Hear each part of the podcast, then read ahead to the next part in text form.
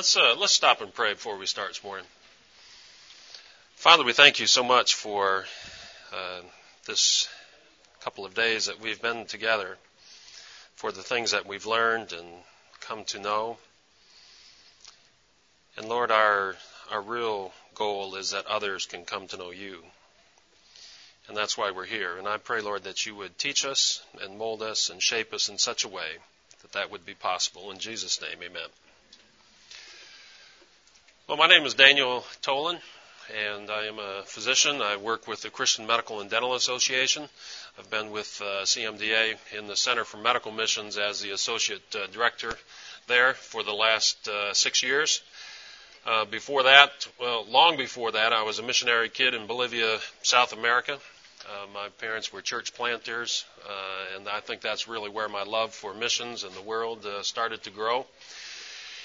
And following that, uh, my dad pastored a church, uh, a couple of churches, and then um, I became a Christian during my sophomore year of, of college. Met my wife and went to uh, medical school, and off we went uh, right after residency to Kenya, Africa, where we spent from 1989 to uh, 2003 full time with World Gospel Mission. We're still with World Gospel Mission. I just work on loan uh, with uh, CMDA and the Center for Medical Missions, and my heart and passion is, is students, um, people that are uh, in the pipeline preparing for, for missions.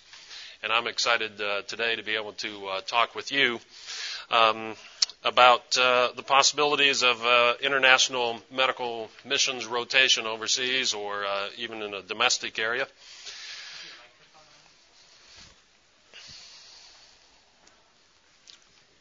Is this not picking up? There it is. Is that better? Okay. Did you hear any of that? okay. Okay, and uh, you may be. Let me just add something to this one.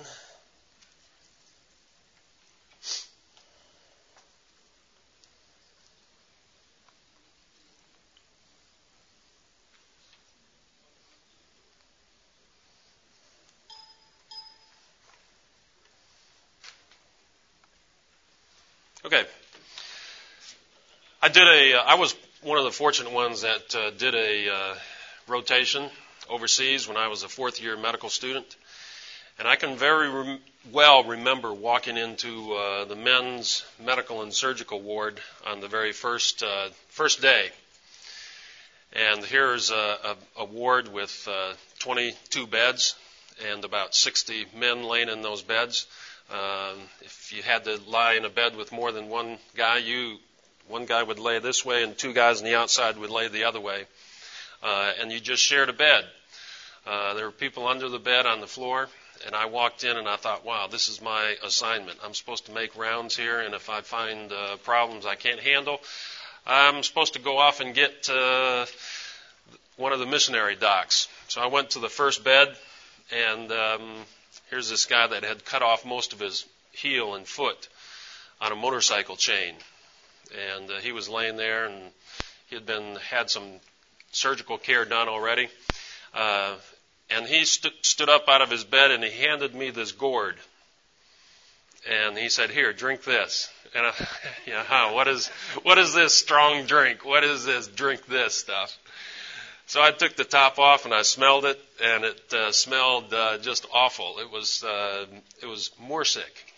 Uh, it's appropriately named in the culture because the more you drink it, the more sick you get. I think, but it's M U R S I K Mursik, and it's made by putting uh, milk into this gourd, and you set the gourd out into the sun, and f- before you have uh, set it out in the sun, you, you put some charcoal in there and you rub uh, the inside of the gourd with a charcoal stick. Then you sit it in the sun for three days and just get it nice and, you know, if it really comes out in a big wad of stuff, it's really supposed to be good.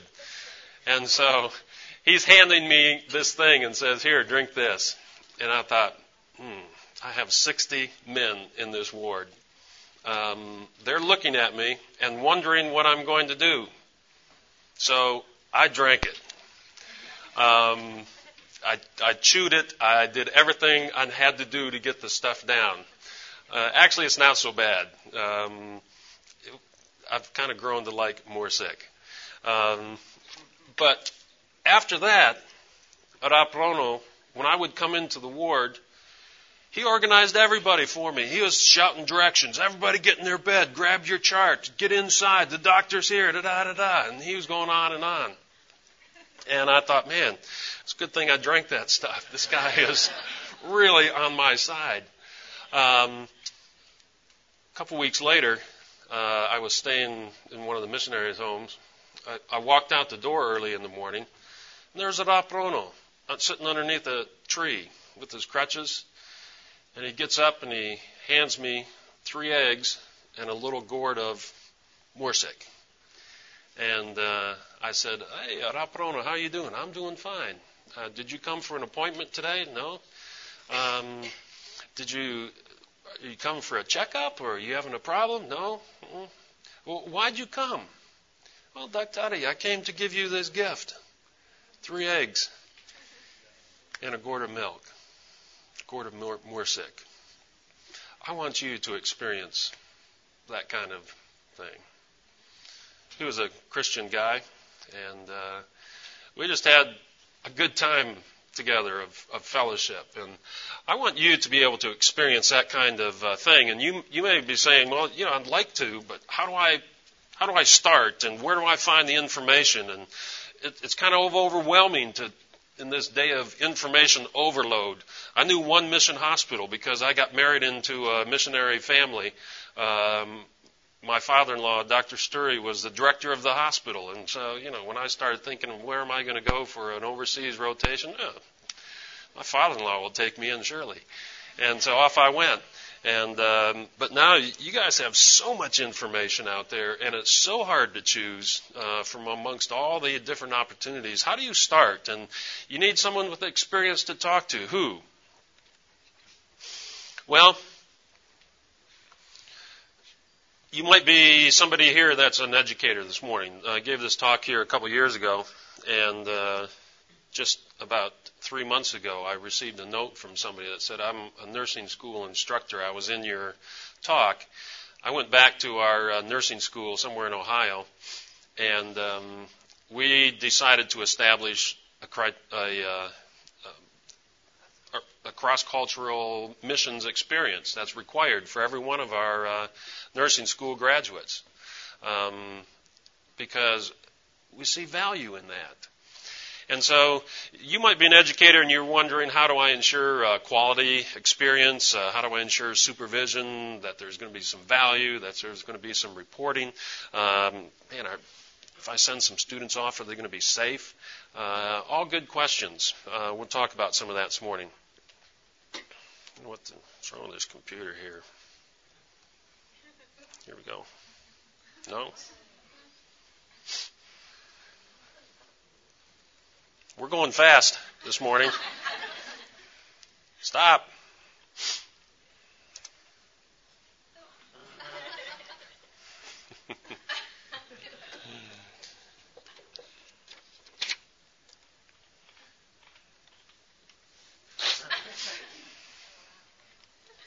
All right.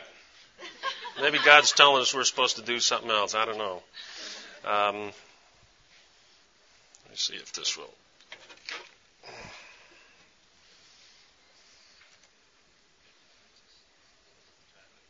Yeah. Can you see it all right like that? Let's try it like this, see if it works.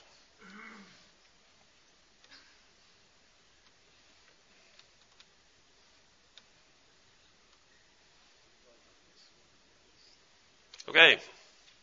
Lesson number one. You're doing medical missions, you gotta be flexible. No matter what happens, you just gotta keep going. Uh, I've been there a lot of times. Been doing a C-section in the middle of the night.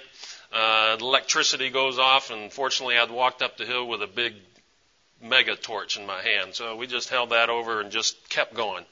Uh, and you just just have to do what you need. You just do what you need to do uh, to keep things uh, going. So um, there are really great opportunities for uh, students in every field. Uh, it doesn't matter what uh, what area you're in. Uh, if you're a resident in training, if you're a student, if you're in physical therapy, pharmacy, radiology, uh, whatever you are in, Uh, there are great opportunities these days, and and should you go? I mean, okay, now I got to figure out how to make this one work. There we go. Why why go to a cross cultural setting? Number one, you're going to be able to uh, think outside of your box. Right now, when, when you're in your training, when you're in the place that you are, you're trained to think in a certain way. Uh, you admit somebody to the hospital right now, or you, you're working on whatever. Uh, you do certain things in, according to our culture. Uh, if you go to uh, a cross cultural setting. You're going to start thinking in new paradigms. Um, God's going to speak to you in a much different way when you're outside of your comfort zone. Um, when you are outside of your comfort zone, God can really get a hold of your heart and say, hey, uh, Daniel, I want you to listen to me about this. Um, so I, I, really encourage you get out of your comfort zone and see see what happens. Um, what you know, you read about malaria, you read about leprosy, you, you read about tuberculosis, um, you read about bowel obstructions from worms. How many people have seen a bowel obstruction from, from worms, you know, just before you, you came here. A couple of guys, but not probably uh, uh, in the U.S. Um, and uh, but you know, when you when you read about these things, they go out of your mind. But when you take care of somebody and you put a face with that, uh, and you put a soul with that, then you begin to realize that, man, you know, uh, these things are real and they're exciting. And this is an exciting way to learn to practice medicine. Um, your diagnostic skills and clinical abilities will really improve greatly. Um, Kenya is where I really learned to use a stethoscope. Um, you know, I, I, see students and residents now come in to uh, the Veterans Hospital in emergency room in Johnson City, Tennessee, where I do some part-time work, and you know, I think, I'm not even sure you listened to that patient. And he's being admitted for a cardiac problem. Well, you know, they got the echo, they got the BNP, they've got the, uh, you know, everything, every test available to them. But they forget that the patient is laying there, the person's laying there, and they would love for you just to put your hands on them. Um, and you know, there is a reason for both sides of that stethoscope. Uh, and you know, you learn to use that thing in uh, in a cross cultural setting because you don't have all those things available to you. Uh, if you're a student, you're going to jump start start your in, internship. Uh, you're going to if you uh, if you spend two to three months overseas, you will approach your internship far ahead of everybody else.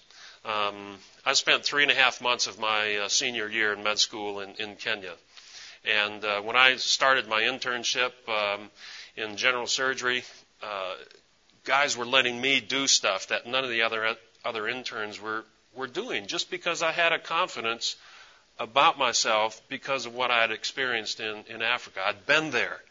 I'd made some decisions that were important uh, decisions, and uh, I just it just really, really helps you. It also is going to help you gain insight into the meaning of what, what do we mean by affordable, equitable, holistic, accessible health care.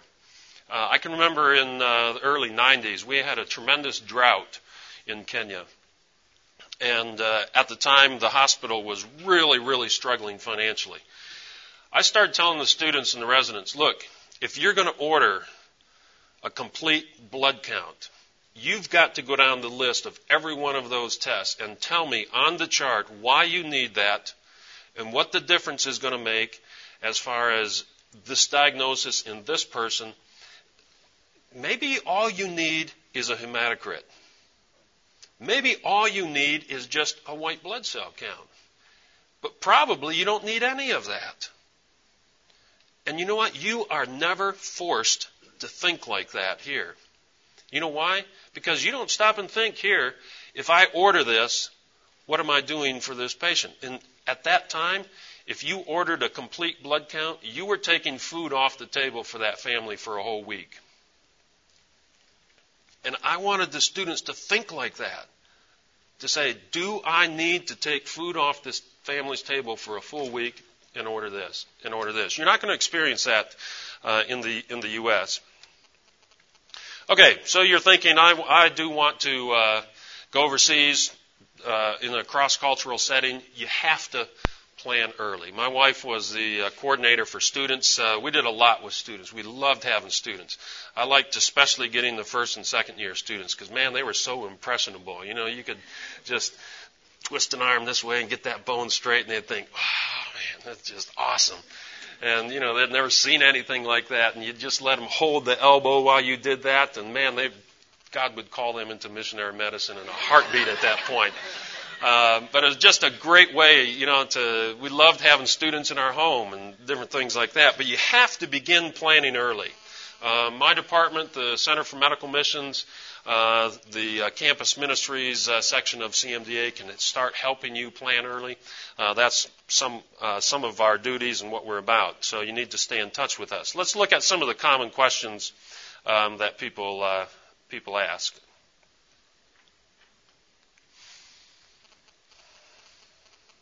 I'm sorry about this PowerPoint. Not sure what's happened. It looks a lot different on my screen than it looked an hour ago. So, anyway, get viruses, I guess. Okay, uh, when when should you go? That's a common question. If you if you look at uh, your your school, you're, if you're looking for academic credit, you're probably going to have to go in the in your final year. Uh, maybe your third year, maybe your fourth year. Um, and I really think that uh, as we, um, Cindy, can you help me switch to this one?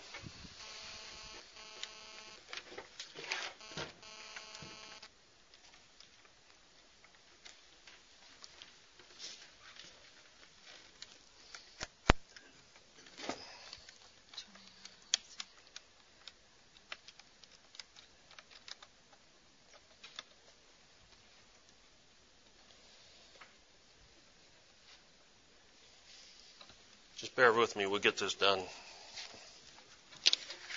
All right.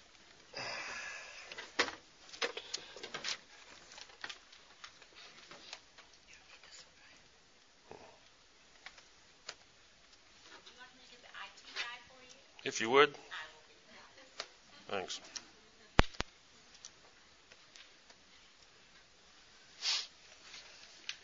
Okay.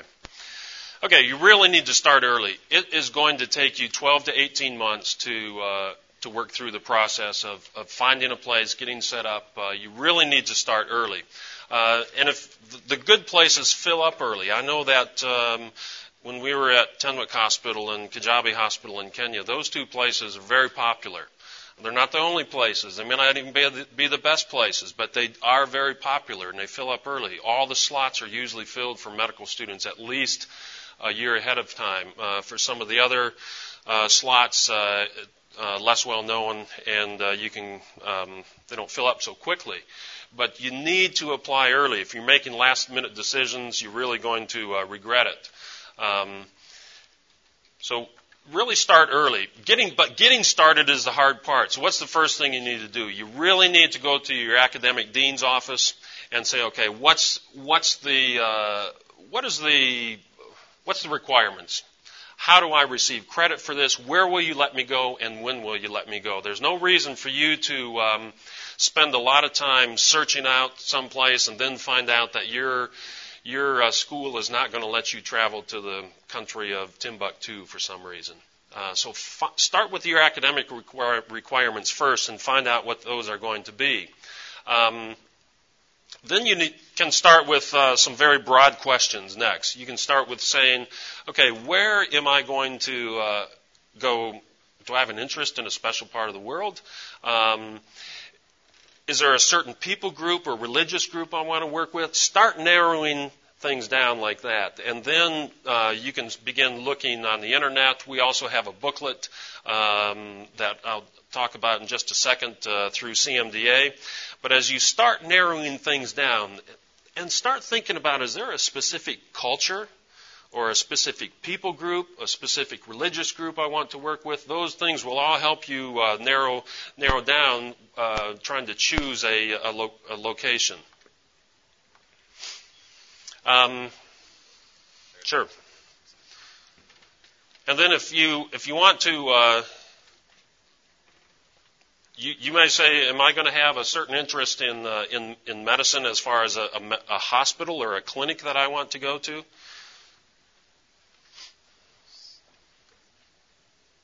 Oh man, what was that?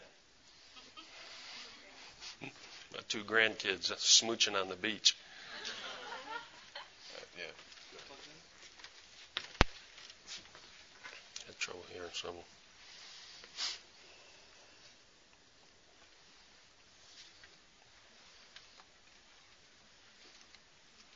Okay, you may say, do I have a hospital I want to go to, or would I prefer to be in a public health clinic? Would I prefer to be in a government uh, setting?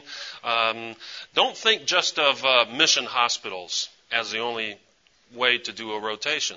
There are a number of uh, opportunities with, with government clinics, with government uh, hospitals, especially in the 1040 window. Uh, you go to Africa, there's tons of mission hospitals. You go to other places, and a majority of the missionaries are working outside of the mission hospitals and more in a government uh, clinic area. Let's see if we can enlarge this some now.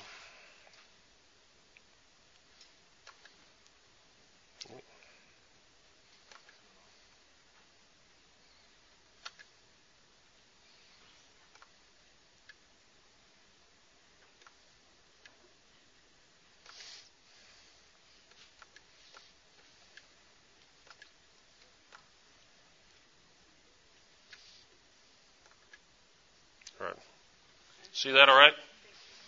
All right. Thank you.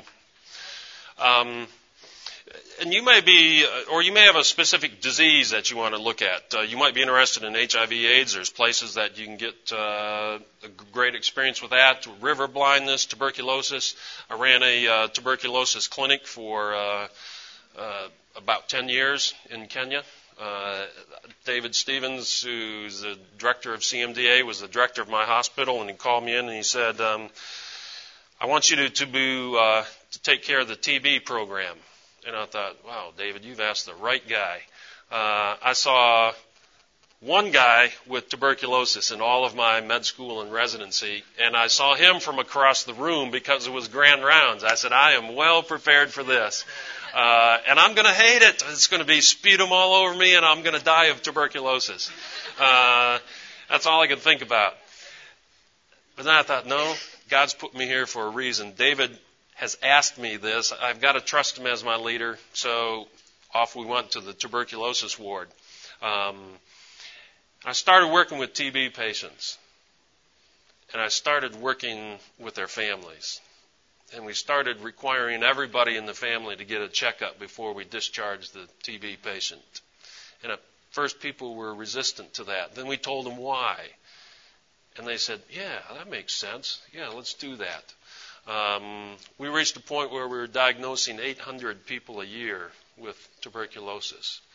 Um, and every one of those people came with a family unit of some sort, a community around them, and you had a chance to get involved with them and, and minister to them. Uh, some of my most memorable interactions with patients, especially spiritually, happened because of that uh, tuberculosis uh, ward. Um, and you can have the you can have the same experience uh, even as a as a student. Okay.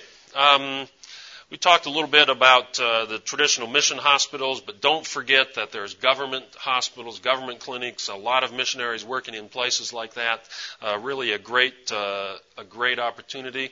Indiana University works with Moi University in Kenya. Uh, there's a lot of Christian docs in, involved in that program.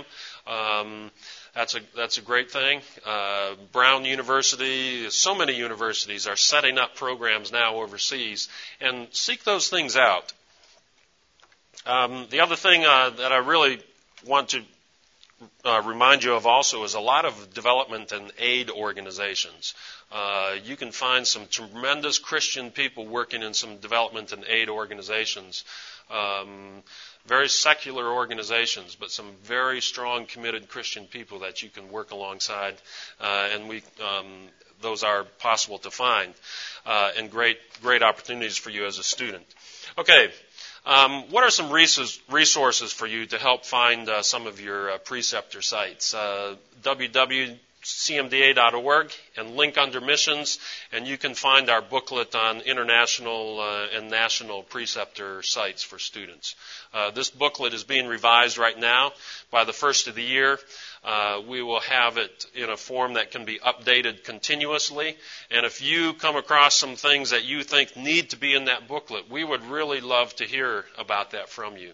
Um, and uh, send that in. But in, the, in this thing, you will find uh, information such as uh, what kind of rotations are available, what are the costs, uh, how long do I have to stay, um, is there housing available? Just a number of things like that, and just kind of a general description of, of the place and what you can expect to do as a student.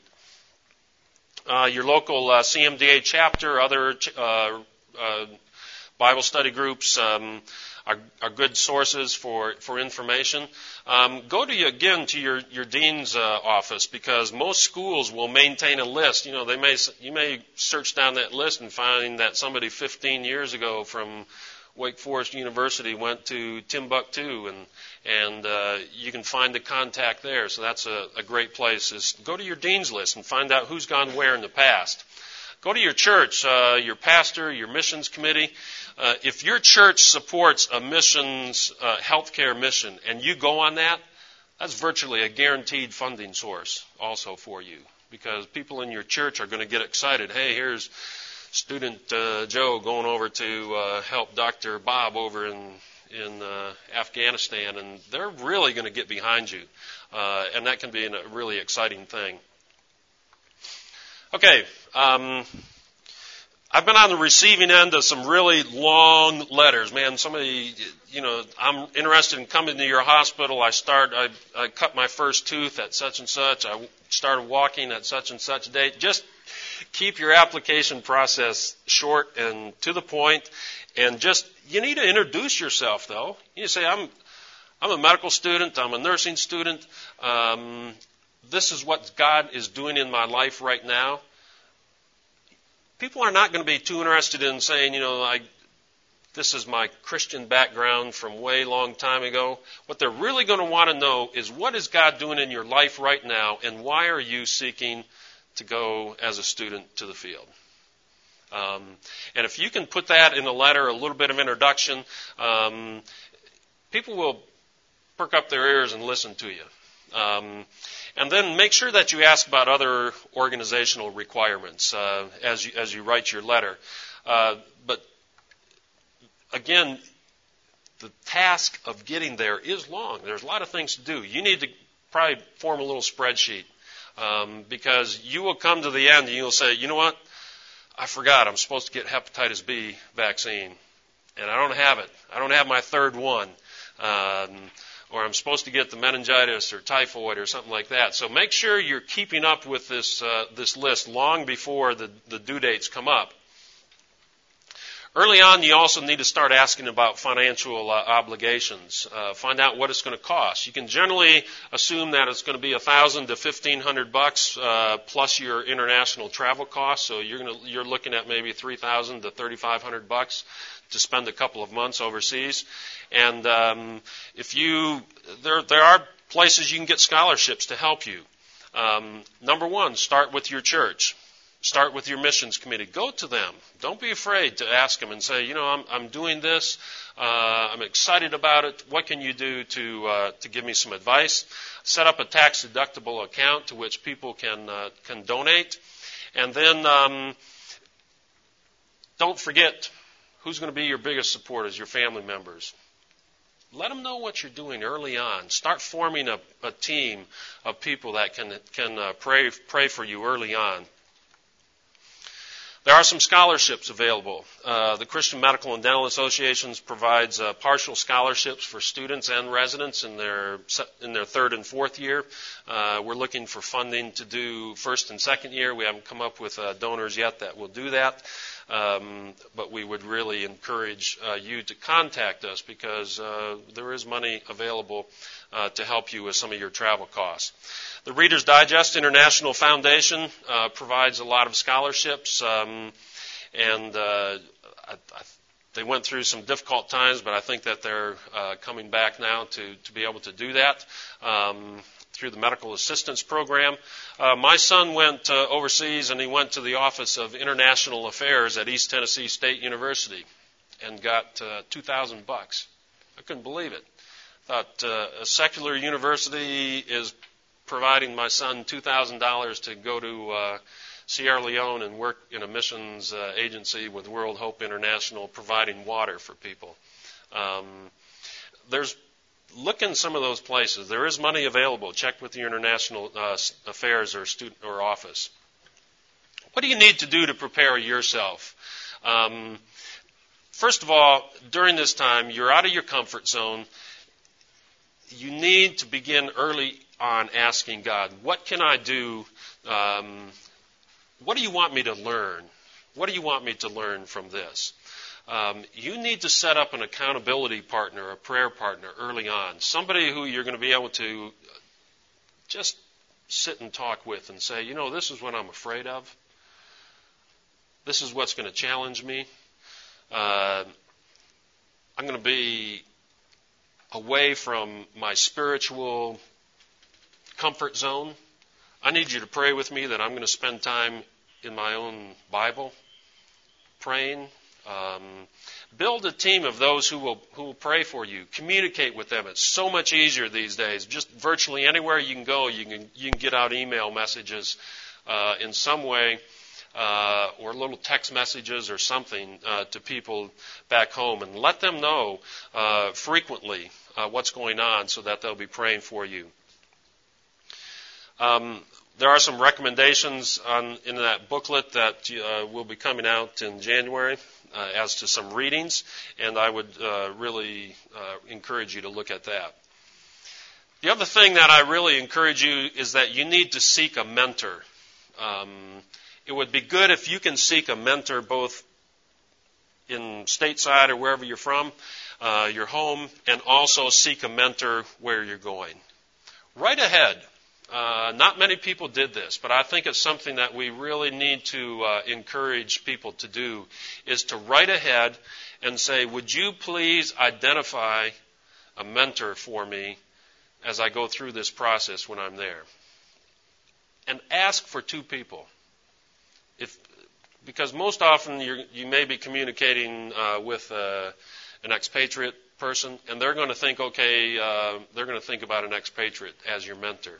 You really need a national also um, to be a mentor because you're going to want to begin to look at understanding culture and worldview and many things that are so necessary to understand um, what what it is that uh, God asks us to do on a cross cultural basis. And you can't you cannot accomplish what God wants us to do spiritually without understanding culture and worldview.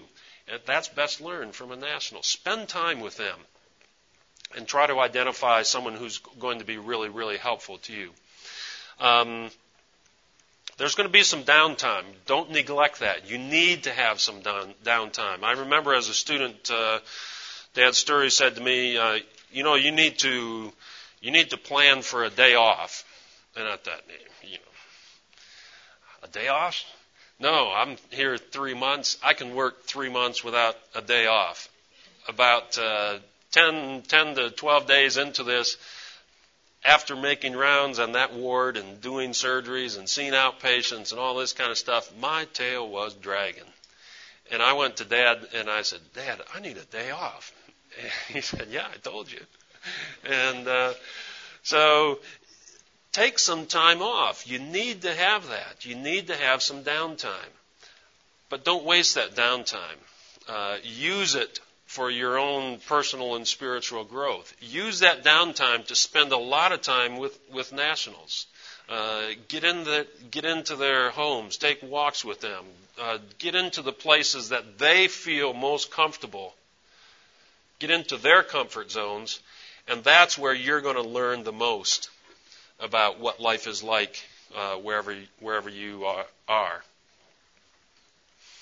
And then I think it's very important that when you come back, you have adequate time uh, and force yourself to debrief. Okay? Most people come back and they just jump right into the rat race here. You know, you, you get off the plane and people shake your hand, hey, welcome back, how's your trip? Fine. Man, I you want to tell a story or something and people are on to the next question already. Where do you want to go? What do you want to do? And uh, you don't get time to debrief. You don't get time to talk with anybody. You don't get time to process um, in everything that you've just experienced. And you need to do that. You really do. Um, our department is willing to debrief with you if you would like to do that. But but it'd be much more important for you, I think, to debrief with a, a, local pastor, with your mentor that you had, with your prayer team or your prayer partner. Um, don't underestimate the value of debriefing. Uh, because that's the time when God can really speak with you and say, This is what uh, I wanted you to learn, and cement that in your mind. And then there were so many times that uh, I, I see people that go somewhere and then they come back and then they just never communicate again with all those people that they uh, were with. Um, I can't tell you the number of students that we would have uh, in Africa year after year that would come. They would be so excited, and then you just never heard anything from them. Um, and you wonder, what? How could it have been different in their lives if they had taken some time to communicate? Uh, I think that uh, communicating back to the place you've been to, doing some follow up, can add so much to your experience on a long term uh, long term basis. Um, let me just make a mention of a couple of things. One is uh, our department puts out a, a, little publication called Your Call. Uh, this is a uh, electronic publications full of all kinds of missions stories, challenges, book reviews, opportunities to serve, a lot of news about missions, um, different things like that. And uh, it's fun to put out, and it's fun for to hear people that get it, uh, their comments. Uh, if you want to uh, receive that, there's some sign-up sheets at each door. You can just lay one of your stickers on there and we'll put you on the uh, your call list. It's really for students to uh, keep their keep their fires burning about missions, uh, to keep them excited about missions, um, and so it's really for you. Let me stop here just a little bit and see if if you have some questions. I know some of this material is kind of dry, you know, but it's it's some of it's necessary material that you just have to stop and think about as you prepare to, to go. Yes?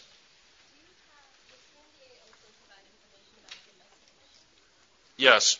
Um, it's a good question about uh, domestic missions. Um, part of this, uh, the, the, revision of this booklet will will include information about uh, domestic uh, missions, um, and you can find that. Um, you can also find out a lot of information about domestic missions through our, our campus and community ministry section.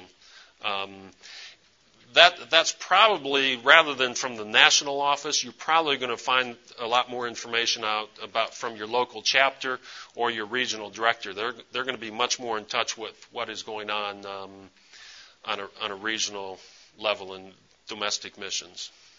Um, and, and, let me let me just emphasize a couple things to you. Uh, I'm glad you brought that uh, question up about domestic missions. Um, you know, I, I, have, I have a regret that when I was in medical school and residency, I didn't get more involved in something going on right there because I kept thinking, uh, I kept thinking in my mind, I'm getting prepared, I'm getting prepared, I'm getting ready for over there, out there, doing something in the future. Um, and I think I would have been a much more effective missionary had I begun to prepare myself by getting involved locally and understanding. In fact, if we can't get ourselves to do that here, I wonder sometimes why we think we're going to be effective over there. Um, and I, if, if we can't learn to incorporate um, the most difficult place is in your own culture, um, because in my culture, right here in the United States, you know, people are a, a threat to me you know, in a way. You go overseas and, you know, if you witness, you talk, people aren't a threat to you. They, you know, it, it's too easy. And here it's much more difficult. You train yourself to be involved in spiritual ministry and work it out in, in your culture here where it's much more difficult. You will be much more effective in an overseas type of setting. And uh, I think um, the area of domestic missions, especially in healthcare, uh, is a critical area that we really need to uh, look at and expand. Um, let me just mention also February 5th uh, in Johnson City, Tennessee. There will be a, a one day um, missions conference that looks at uh, a lot of issues in domestic uh, missions. Uh, it does have some focus on international missions, but also on domestic missions as well. And uh, there'll be some speakers there that are really doing some great things in domestic uh, missions. And um, so if you're interested in that, that is on the CMDA website. Yes. Just a suggestion. Yes. Keeping a daily journal. Absolutely. Um, yeah, keeping a daily journal. Thank you. That's a absolute wonderful suggestion because you'll you'll come away and you'll you'll forget so easily. And keeping a daily journal and start it from the beginning. Start it a year beforehand. Be writing out some prayers. Be writing out some things that uh, some questions that are in your mind. You go, you'll be amazed as you go back and look at that journal. You'll be amazed and say, "Wow, God is really teaching me some things," and that is that is so neat to realize in our in our lives when when we do realize that. Thank you. Yes. Um, on the CMDA site where the different sites are listed, um, are they also available to nursing students or pharmacy students and other? Yes, this this this that's one thing I want to emphasize is even though with our site says Christian Medical and Dental. It's really, I really wish this, well, the Center for Medical Missions that I work in, we try not to put words in there like that. We want it to be, in, we want it to be for every person who's involved in healthcare in some way. Healthcare administration, um, pharmacy, everybody, just absolutely everybody. Um, and yes, that booklet um, will will have listings of um, when we when we survey a place now, we are asking about 20 different opportunities. Do you have do you have information for, or, or rotations for somebody in community health? Do you have rotations for somebody in pharmacy? Uh, so that will be listed there. Yes. You say the booklet is coming up on January. Yes. Uh, in the meantime, like where how, we have to set up our rotations in December. Where can we go for information? Um, you can go to the current edition of the of the booklet. There's still a lot of great information there, but we're just putting it out in a new format and revising a lot of the information starting in January. Another question somewhere? I Thought I saw a hand. Yes. What's your recommended length of stay for rotation? Like, how long does it take to get adjusted before you can start getting a valuable experience? Um, it's going to take you about two weeks to even be glad that you're there.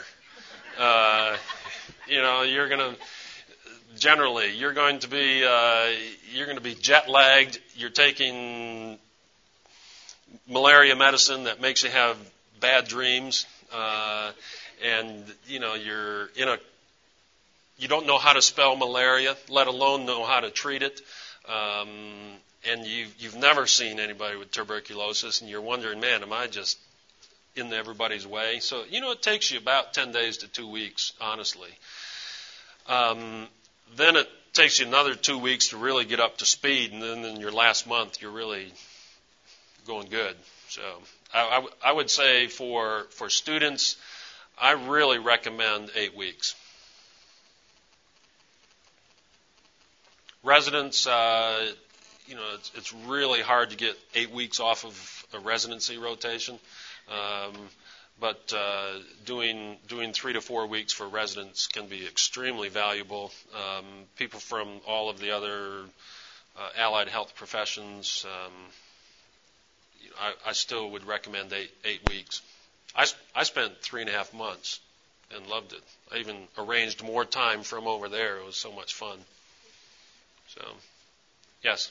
I know with one of the scholarships on the CMDA website, there's the expectation that you'll do community health as well. Do most of the missions hospitals just have that as part of the rotation, or The question was uh, about community health and well, one of the scholarships expects or has a stipulation that you spend some time doing community health and health outreach. Okay. Um, one of the scholars, scholarships does stay, say something about community health. Um, you know, it, it's really going to vary from place to place. Um, what that scholarship is is more interested in, in is: Are you thinking outside of the walls of the hospital? Are you trying to are you trying to put yourself in that person's shoes and say, do I really need a this CBC and take money from his pocket to pay for that CBC, things like that. Um, you know, what's the community impact of, of the hospital? Um, so if you're in a hospital setting, um, for those of you that are really interested in in uh, community health, um, I would recommend a couple of things. ECHO does a couple of great uh, workshops on community health in Fort Myers, Florida. Um, and there are some uh, programs in community health that uh, you can become part of. Now, when you're when you're communi- when you're communicating early on to a hospital, if you're just writing back and forth and saying I, I want to come and I want to work and get some experience, people are going to just kind of plug you into a broad experience there. If you have a specific area, if you want to go to uh, Tenwek Hospital that does have a very large community health program, um, you're not going to get to spend much time in community health, if any time at all, unless you specifically say, I want to spend um, two weeks, four weeks in the community health department, and tell them why. It'll, it'll be arranged. But uh, don't just assume because it's there you're going to get to uh, be part of it. You need to you need to communicate that ahead of time. And uh, the more communication that you can do with your mentor over there or whoever's making your arrangements, uh, the better off you'll be. Yes. Okay, this is a really. Okay. What do you mean by community health? What, is, what does that mean? Okay. What do I mean by community health? Um, why don't you talk to me afterwards? Okay. I think that'll be the easiest way to handle that. But basically, we're talking about preventive health care, immunizations, prenatal care within the villages, boiled, boiling water, um, uh, community spiritual health, um, a, a lot of different things like that. So, I, I can take you to the exact point where I stood in the sidewalk when a Raprono came up to me as a student and he said, I can't swallow. Food sticking in my throat. I'm losing weight. Um, please help me. I knew he had cancer of the esophagus. I was fourth year medical student. And we did a barium swallow and we saw that he'd already had a fistula that developed into his lungs. And I was praying. I said, God, I, I don't know how to lead people to Christ in this culture. Um, would you please show me how? That was kind of my, my prayer. I explained to Raprono, I said, Raprono, um, we can't do anything for you but put a feeding tube directly into your stomach and maybe give you some comfort and care. You know what he said to me? He said, Can you pray with me and help me find Jesus? I thought, God, thank you. yes. I can take you to the spot on the sidewalk where I led my first person to Christ in Africa. We got done praying, and as I was praying, I was thinking, is this making a difference? Am I just holding a scalpel over his head and saying, "You become a Christian now"? Uh, what what's going on? I looked up, and his smile and his tears in his face told me what was going on. It was real. I said, Raprono, what about this tube? And he said, let me tell you tomorrow. Next day, I went to the ward and I saw Raprono, and he said, um, I've thought about it. I've talked with my mother. He was 22. He said, uh, I don't want that tube. It's not going to make me live longer. It's not going to make me live maybe just a few days. He said, if you would discharge me, I'm happy because I'm just, I'm ready to go home. I said, Raprono, where, where, where do you live? same smile, same tears. He said, no, that's not the home I'm talking about. He said, would you just discharge me? I'm ready to go home. I'll see him someday.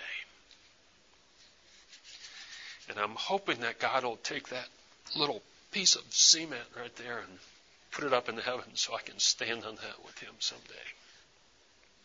And we can just praise God together. But you can have that same opportunity to see how God works with what you give him. Just give him what you have and let God take it and turn it into 12 baskets of fish and bread from just your small little offering. Can I just ask another prayer for you?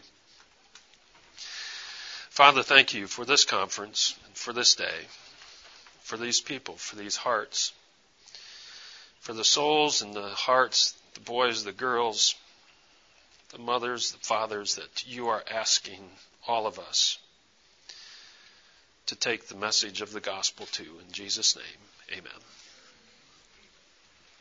Remember the Your Call sheets over there by the doorways. Uh, put your stickers on them if you're interested in them. Um, and if you have other questions about missions, here's the expert himself, David Stevens. He'll answer them all. Thank you.